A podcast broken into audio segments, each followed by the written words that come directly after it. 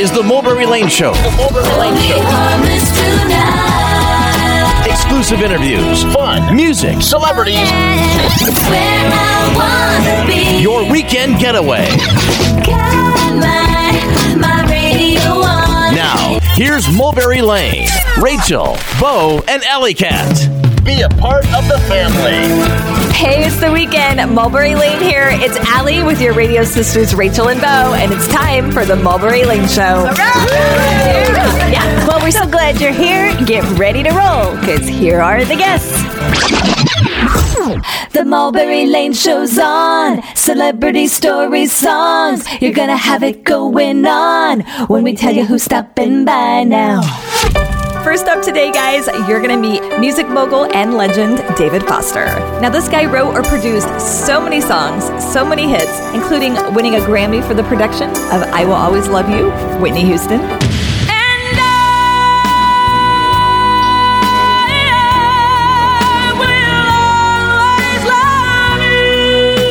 Also wrote the song I Have Nothing for Whitney Houston. He produced the iconic duet of Nat King Cole and Natalie Cole for the song Unforgettable. He wrote After the Love Is Gone, Earth, Wind, and Fire. He wrote and produced The Prayer, Andrea Bocelli and Celine Dion.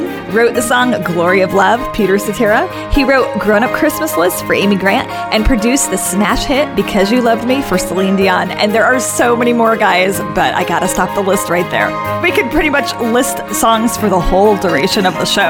We really could. And this guy has 47 Grammy nominations, 16 of which he won. He's the seventh most Grammy nominated artist in the history of Grammys. Today, he's going to tell you all about his musical career, his highlights. And guys, you know how we sing the musical intros for each of our guests? This is the first time this has happened, but David Foster tweaks our song. So you gotta hear this.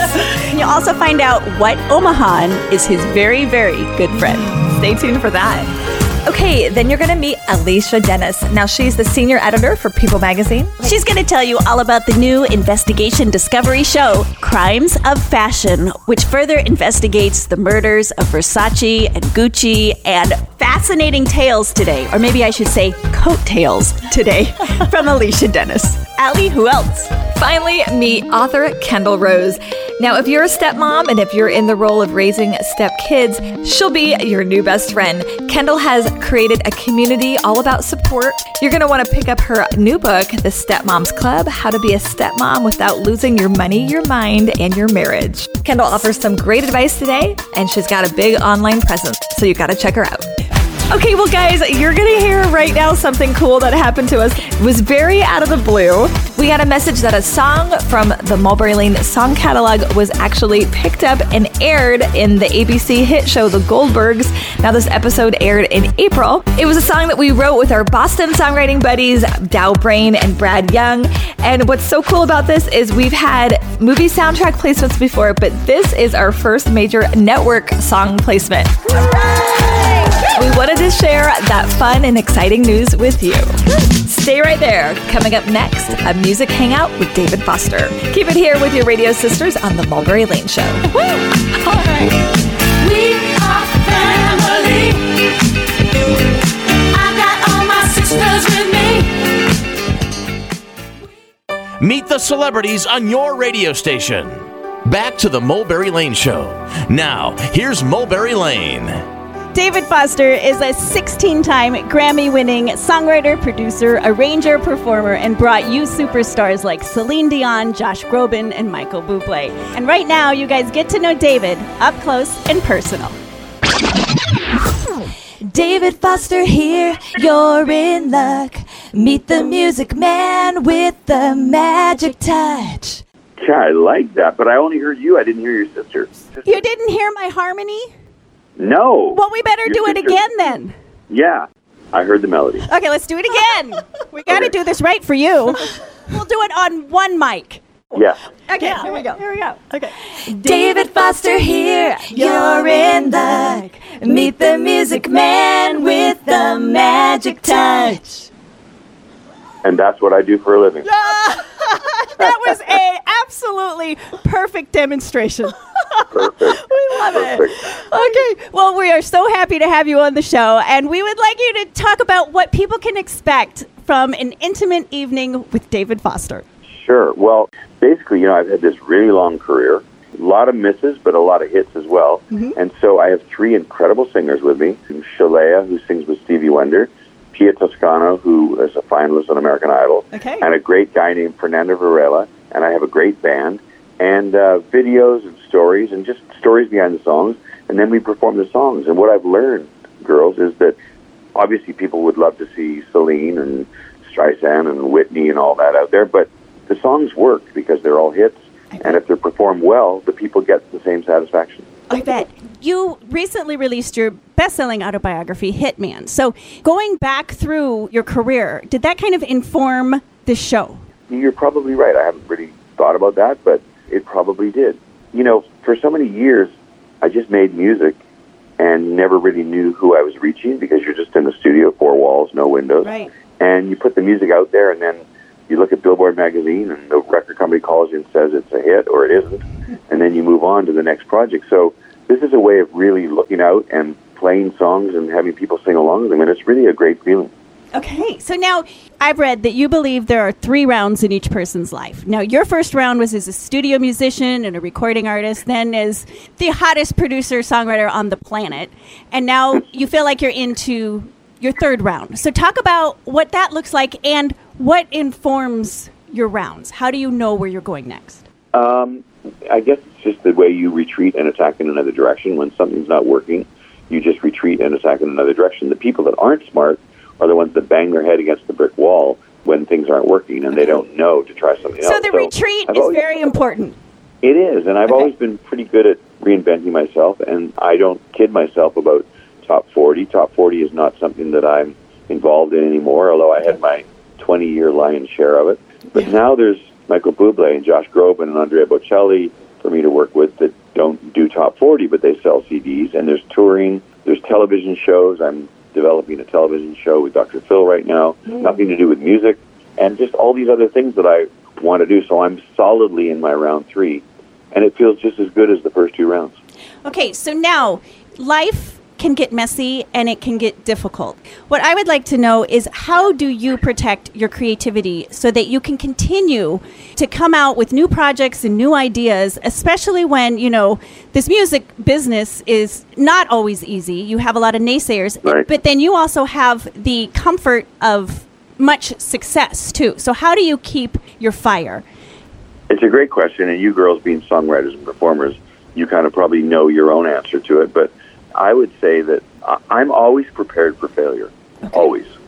So I saw this transition. I saw my round three coming when I was hot into round two, and hmm. so I think preparation for the next thing is in, inevitable. And the only thing constant is change. You know that nobody can sit at the top forever, and you know that there's going to be ups and downs. And the people that don't expect that there's ever going to be a downturn really get themselves into trouble because you have to manage expectations. And if you don't manage expectations, you're really going to be unhappy with yourself. And I'm relatively happy with myself. I would like to win more Grammys. I would like to write a song with Drake and have it be on the radio. It'd be great. It's probably not going to happen. So managing expectations is really, really important. And I think I've done it quite well. Well, if you've just tuned in, you're listening to multi talented music mogul David Foster, who, besides winning 16 Grammys, he's also won an Emmy, a Golden Globe, and has had three Oscar nominations. You're visiting here with David Foster on The Mulberry Lane Show. Where do you get your creative inspiration? Are you a morning creator, an evening creator? Do you have to go somewhere, or are you always creating? This is the sad, sad part. Is that Allie that just asked me that? That was Rachel. Rachel. Oh, Rachel. For me, writing music and working on music is a job. Okay. It's a great job, but it's a job. I don't wake up in the middle of the night and get inspired. For instance, tomorrow I'm working with Jessie J. We're working on a special song for a special project. Uh-huh. She's coming over at noon, and I know that at noon I got to be ready to create. So I'm not going to lay awake tonight and try to get inspired about and try and imagine what we're going to do. When she hits the room at noon at my house here, we'll go to the keyboard and we'll start creating, and that'll be that. And it'll either be great or it won't. It's hard to imagine that it wouldn't be great with her because she's such an amazing singer. And you're managing Um, your expectations. You are expecting yourself to be ready to create at noon tomorrow. Yeah, and if we don't, we don't, and I won't lose any sleep over it. Okay. When you are in the producer booth or when you are there producing, do you lead with your heart or your head? Well, some people say I'm heartless in the studio.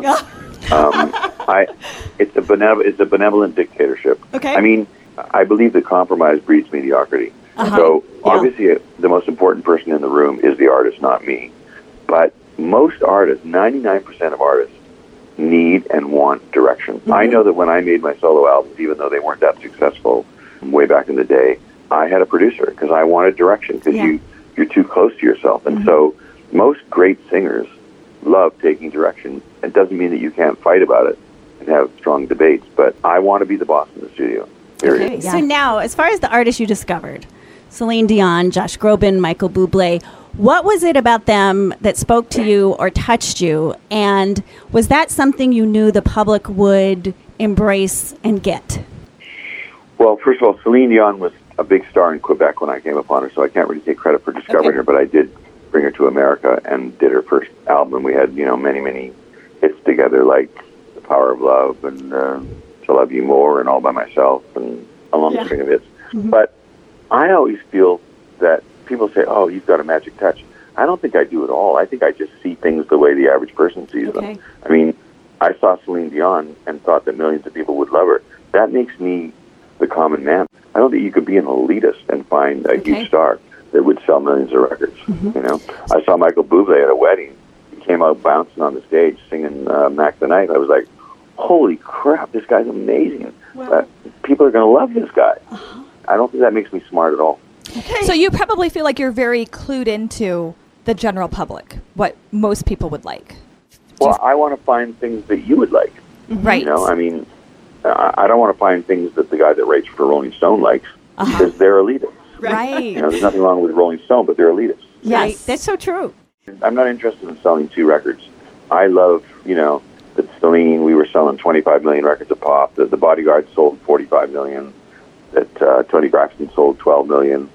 You know, I like that. I mean, Okay, it's not about the money, it's just about success. Right. Now, besides the appeal and the songs of an artist, do you also feel like your ears are sonically, I'm sure you do, but like sonically tuned very accurately?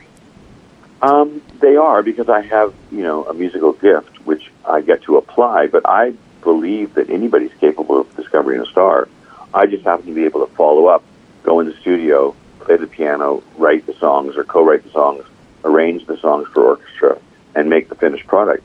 But I think you could still. There's many, many A and R people, great A and R people that work at record companies that find talent that don't play an instrument and can't produce a record. Right. But they can sure find talent. Gotta take a quick break. Stay right there. There's more with Hitman David Foster after this. Keep your creativity in high gear right here on the Mulberry Lane Show. If I should stay, I would only be in your way. So I'll go, but I know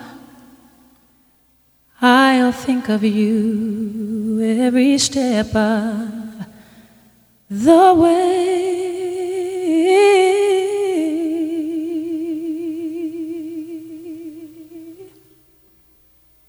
And I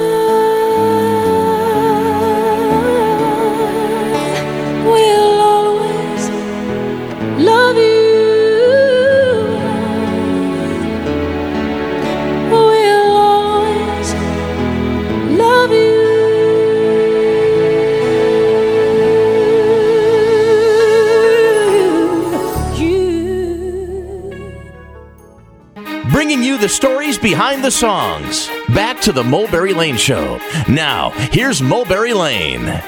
Thanks for keeping it here with your radio sisters on the Mulberry Lane Show. In the middle of a chat with songwriting and producing legend David Foster. Let's get back right now with a very important question. That whole online debate with the recording where people could hear Laurel or Yanni? What did you hear? Uh, I think I heard Laurel. Okay. What did you hear?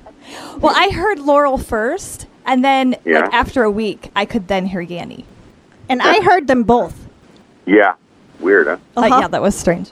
So now, how much do you feel does arrangement play into whether a song is a hit or not? I think it plays a lot into it. Although, in the end, what people care about is the beat and the vocal. And I know that to be a fact. You know why? Okay. Because when you walk through a mall and you hear a song playing in the mall over those crappy speakers, hmm. all you hear is the vocal and a little bit of the beat. You It's don't hear true. the chords. Yeah. You don't hear the string lines. You don't. You just hear the vocal and a little bit of the beat.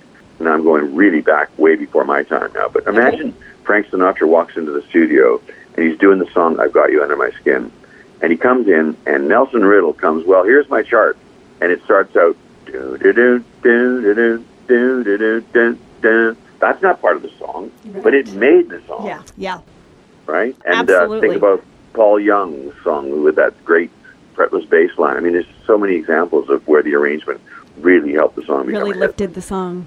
So now, what artists have you worked with throughout your career that surprised you in that they were way more successful than you thought, or maybe it didn't take off in the way you thought it would? Well, there's many artists I work with that didn't take off for sure. I mean, you mentioned the group The Corrs. Um, Yes. I loved them from the day I saw them, um, and they were super successful in Europe. We could never ever break them in America, and I don't know why to this day. That we couldn't get to first base in America. We tried and tried, and then after three albums of me producing them, I said, "Okay, well, it must be my fault." so, because they were signed to me, I hired Mutt Lange, the great producer of Shania, Shania, Twain and, yeah. and ACDC and Def Leppard, and he couldn't even get them a hit. So then I realized it maybe wasn't my fault.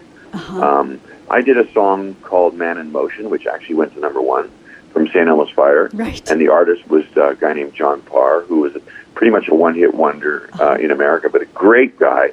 And I never thought that song would become a hit, and it ended up going to number one. So you never know. You never know. Now, have you ever No. been in the studio where you get tears in your eyes during a performance? Uh, no. Okay. I know that sounds cold, but no, because it's work. I've been amazed. I mean, when I used to watch Peter Cetera, I mean, I've been amazed at Peter Cetera when he would sing our songs and how incredibly laser beam it was vocal. I got amazed when I was with Whitney, how she would work for 10 hours on the movie set of The Bodyguard and then come in, throw her jacket off, and step up to the mic and go. I've been amazed when I put Natalie Cole and her father together, at the beautiful blend of the 2 mm-hmm. family voices together.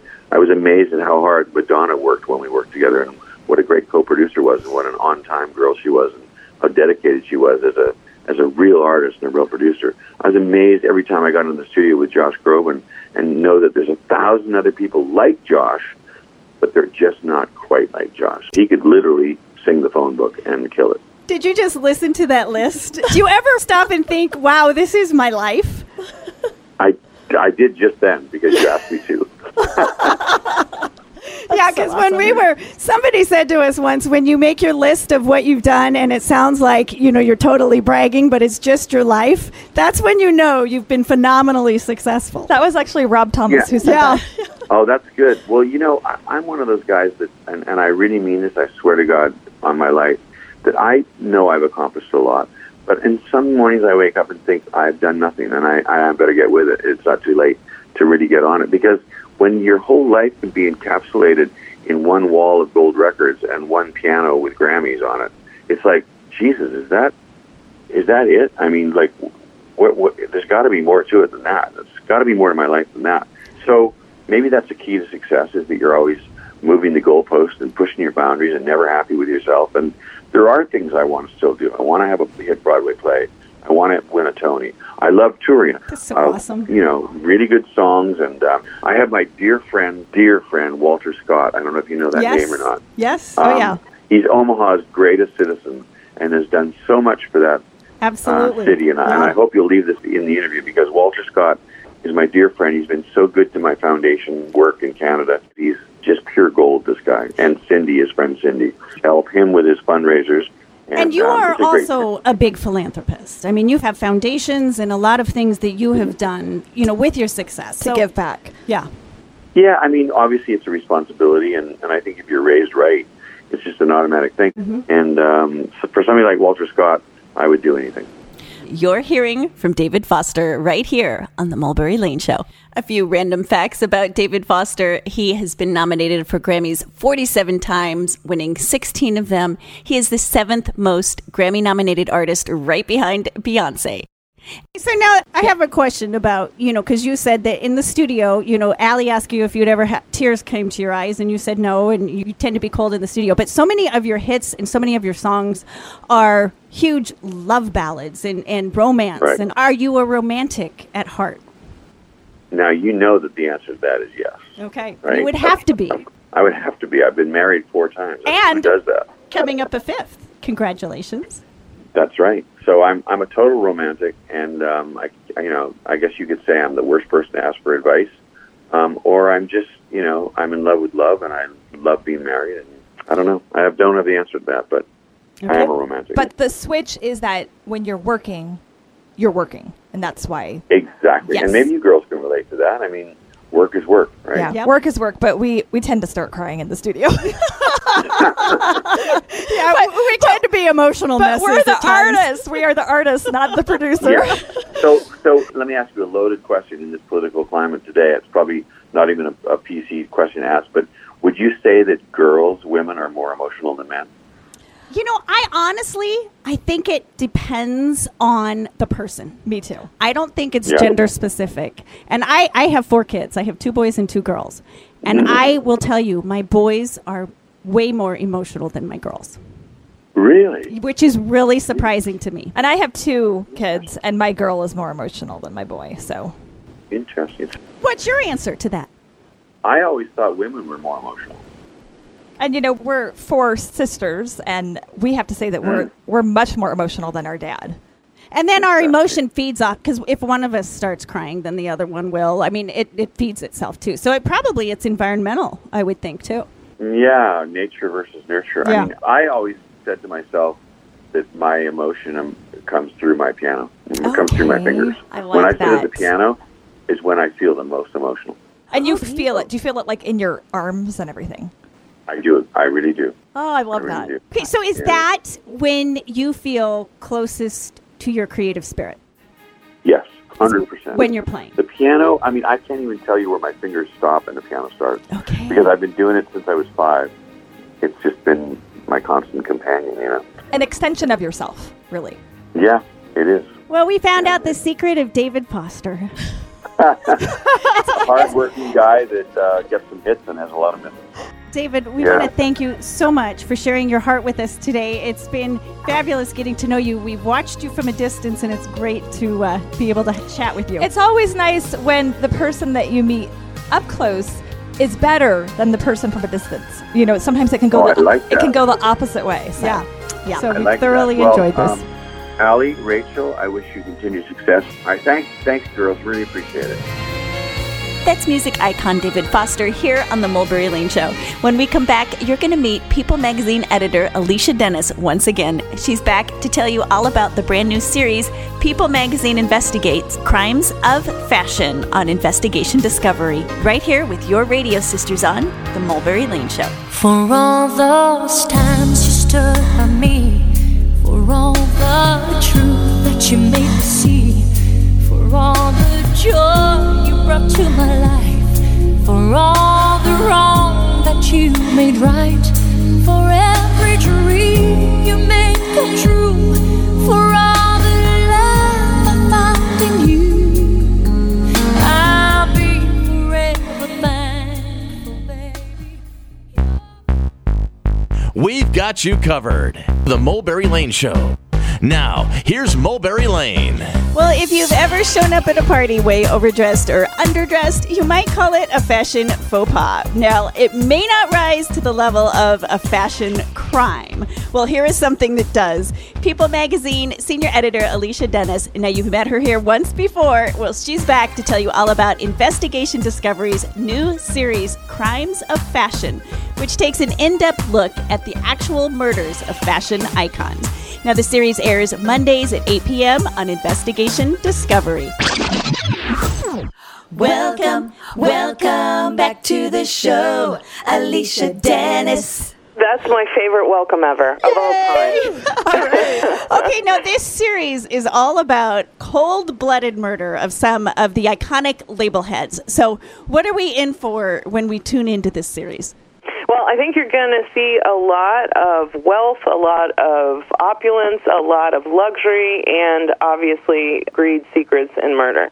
The first show that we have coming up is the assassination of Maurizio Gucci. Okay. He was the head of the Gucci empire, and uh, at the time of his death, he lost control of that empire and was kind of embarking on a lot of new business ventures, including a casino operation, Okay. which often has, you know, connections to organized crime. He was targeted by a hitman in the lobby of his Milan office, which was very close to the apartment where he was staying, and that hitman killed him and then vanished. At the time that police began to investigate this, this was, you know, a man who was very well known, who Sure. you wouldn't think anybody would be able to get to. They were so shocked to discover how many people were suspects, how many people really actually wanted Maurizio Gucci dead We had a lot of enemies. a lot. He had had a ruthless takeover of the Gucci empire. There had been a lot of infighting amongst his family. Okay, so there were family his- members as suspects as well. Yes. Okay. And his ex-wife, who had been telling pretty much everyone she ran into that she wanted him dead, Oh. was definitely on the high, you know, list of their suspects. Okay. You headed the team of investigative journalists for the show. So, anyone discover anything that was surprising, something that hadn't been discovered before? You know what's funny? In all of these cases, even if they're ones that we think we know everything about, each one has something surprising in it. Like as we Okay. dig down deeper and try to tell this story in this whole new way, we'll end up finding, you know, a witness or someone who was close to the victim that we didn't know about before, Okay. and they'll reveal something to us that is completely shocking to us. So I think that's one of the things that is so good about the way that we do these investigations is that you can enter into it and go, well, I know all about this case, and this case is one that, you know, I, there's nothing new to discover at all. And that's just not true. We completely find something new in all of them. And we get to come along and watch that happen too, which is cool. Yes. So, do you ever, or anyone on your team, ever get threats or people who won't talk? Yes, that Okay. does happen. You know, we take that very seriously and we make sure that we're looking into any of those kinds of things. Luckily, we haven't had anything, you know, serious occur. Okay. When we have people that won't talk, we respect that and we move on to other people that do want to because, you know, for us, the whole essence of People magazine is people sharing their own stories through their own eyes, no matter, you know, what section it's in. Okay. So it's really important to us that the people that do talk to us want to, and they, they want to share with us exactly how that experience happened from their point of view. Well, if you just joined us here on the Mulberry Lane Show, you're listening to People Magazine editor Alicia Dennis talking all about investigation discoveries, new series, Crimes of Fashion. Now, you also cover Versace. We do. And, you know, the murder of Versace shocked the entire world. It was one that everyone grieved, everyone knew about. Um, in July of 1997, when he was gunned down in broad daylight on the steps of uh, his mansion there. And you would uh, think, I think people with that iconic status would have security. Yes, you would. Uh-huh. Yes, you would. And and the thing with Versace is, you know, he was very successful. He was the top of his game. He had just come back from a show where he had launched a new line. Everything was going well, but the thing that he loved about going to Miami was that he was able to feel normal oh, and he didn't want any bodyguards around him. He liked walking down the street by himself to get a cup of coffee and pick up some magazines at the newsstand. He wanted that feeling of I'm just an everyday guy and I can go do this. And so because of that, there was no one protecting him when he was killed. Wow. Yeah. So then, what do you hope viewers take away from watching this? Well, I hope that as people are sort of enamored with the glamour and wealth and the Opulence and yeah. Yes. and the life that you wish you had. You look at it and you go, "Oh, if I could only, if I Wouldn't could that only have that life." Yeah. Yes, but that they also realize that at the core of these people's lives, they're human people who have intricate and complicated relationships, and maybe the thing that you wish you had is something that you don't want. Uh-huh. And maybe maybe you're better off with exactly what you have right now. maybe, maybe. Okay. Well, Alicia, it's always great to catch up with you. And again, the series is Crimes of Fashion, which airs Monday nights 8 p.m. on Investigation Discovery. Thanks, Alicia. Chat with you again. you. Alicia Dennis with People Magazine. When we come back after the break, we want you to meet Kendall Rose. She's going to tell you all about her new book, The Stepmoms Club.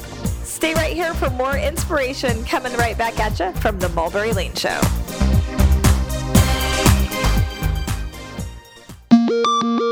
Back to the Mulberry Lane Show. Here's Mulberry Lane. Well, if you're a stepmom or know a stepmom, then you're going to want to get your hands on a new book, The Stepmoms Club How to Be a Stepmom Without Losing Your Money, Your Mind, and Your Marriage. Now, author Kendall Rose is here to give you some tips from the book and why this guide, written by stepmoms, will help you through the pitfalls of stepmotherhood. Welcome, welcome to the show, Kendall Rose. Thank you so much for having me on this. Yeah, it's great to have you with us. Now, first, you have to talk about how the book actually came about. It came about from a group of friends who we are all stepmothers. And we would get together on a monthly basis and really help one another out as stepmoms, give each other advice, talk about scenarios. And one day we realized, you know what? These would have been great things to know uh-huh. before we became a stepmom. Literally, we turned over a napkin and started writing out the things we wish we knew before we said I do. Okay, and that basically became the basis of the book. Correct. And 15 years later, here's the book. Here's the book. Club. Okay, so now you found that even though every family is different and each situation is unique, there are the same kind of character types that inhabit, you know, our lives. And there's the evil ex-wife, the greedy lawyer, the nosy family member. So you found, you know, that these characters cropped up and how to deal with them. Yes, absolutely. In so many of these step family situations, the themes are so common. And it became evident that knowing how to handle it at the time that it comes up would be fantastic. And that's why this is written as a guide. It is that resource with checklists and scenarios and personal stories so people can relate to it. And mm-hmm. chances are they've actually had situations like this. And then there's all these websites in the book that you can refer to. Resources. And we want this to be your girlfriend's guide, and that gives you a big hug and letting you know that you're not alone. There are 18 million stepmothers in the U.S. alone. And they're all going through similar things. There's all sorts of challenges facing a stepmom. And, you know, one of those is you, you come in and you have to set up rules for the stepkids. How do you broach that? Think about it from any family.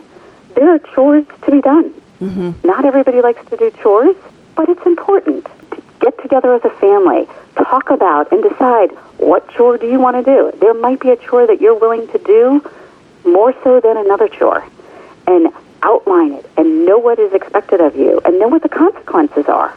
I mean, talking about this as a family brings the unity stronger and tighter together. Now, of course, there's the whole emotional side of somebody resisting the stepmom, or I hate you, or, you know, my mom hates you too. And, you know, so how do you deal with the emotional side? Well, that comes up so often. It is incredible how often we hear, My mommy hates you, and my mommy tells me I should hate you too. What we say to stepmothers is just be prepared. At uh-huh. some point, at some time, that might come out of your stepchild's mouth, and be prepared with an answer, such as, I'm really sorry to hear that. I like your mom, or we love you. I am here for you just know what you want that answer to be. Okay. And maybe that's a discussion you have with your partner ahead of time to determine what that statement of an answer should be, but just don't be surprised by it. Okay. At some point, likely will Preparation is important then on that one. Now, you also talk about how to take the emotion out of situations, which is for, you know, a stepmom, any parent, you know, because a lot of times we get triggered as parents and, and feel ourselves getting angry. So, how do you take the emotion out and handle a situation, especially when you're dealing with stepkids? Yeah, we talk about this in the book a lot. Uh, first and foremost, we have a mantra that says, not my monkey, not my circus. Okay. And that is really just kind of like take that deep breath in, take a step back, and realize, first and foremost, the children didn't ask to be put in this situation, and they might be lashing out at you in anger, uh-huh. and know that it's really not directed at you, but they're just lashing out because you're the one there at that moment. Mm-hmm. And don't take it so personally, and remember, ease into this is difficult. It mm-hmm. really is. But having a mantra, knowing when to take a step back and focus on yourself. Go do something that you were doing prior to becoming a stepmother. Okay. Well, author Kendall Rose is here with you on the Mulberry Lane Show, telling you all about her book, The Stepmoms Club How to Be a Stepmom Without Losing Your Money, Your Mind, or Your Marriage. You also have a blog that continues more advice for stepmoms. So we provide insights similar to daily situations and challenges that moms are navigating through stepmomhood and providing stepmothers with anecdotal information how to handle it. We want to be a continued resource, Okay. even through Facebook and Instagram and the Stepmoms Club website, because we know it can be lonely at times. And you can feel that at times that there's nowhere to turn because you might not have another stepmother to talk to. And if you don't have other stepmothers to talk to, it's hard for them to relate to it. So we are here as your club, as your group, your sisterhood. That's so awesome. And this book is written to help everybody. And before we let you go, on a more personal note, how has this project changed your life?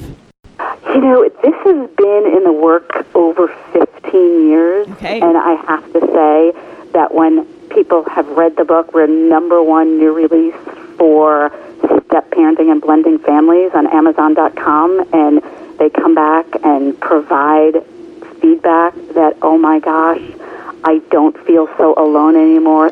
Thank you for being so raw and honest and providing humor. It is so good to hear. That's what we wrote it for, to help others. And it's validation of that that makes all the difference. Exactly. All right. Well, Kendall, we want to thank you so much for joining the show. The book, The Stepmoms Club How to Be a Stepmom Without Losing Your Money, Your Mind, and Your Marriage. Kendall Rose is living proof that it can be done, and she's here to help you. So pick up the book wherever books are sold. And Kendall, thank you so much for joining the show. Thank you so much for having me. Kendall, thanks for hanging out today on the Mulberry Lane Show. Okay, guys, who else do we need to thank? Well, we have to thank music guru and legend David Foster for stopping by the show. Be sure you catch David in concert Tuesday, August 7th at the Holland Center in Omaha. You won't regret it. Thanks for sharing your musical heart with us and for bringing amazing music to the world and for bringing the extra to the show today. hmm bringing things to another level. Okay, sisters, who else do we need to thank? People Magazine's Alicia Dennis. Now, you brought the mystery, intrigue, and murder to the show today. You guys have to tune into the new series on Investigation Discovery called People Magazine Investigates Crimes of Fashion. All right, sisters, that wraps up another episode of the Mulberry Lane Show. And make sure to join us same time, same place next weekend for another edition of the Mulberry Lane Show. Bo, Stay happy and stay blessed. Alan, Don't forget to be awesome, Rachel. remember, create where you are. And that's a wrap.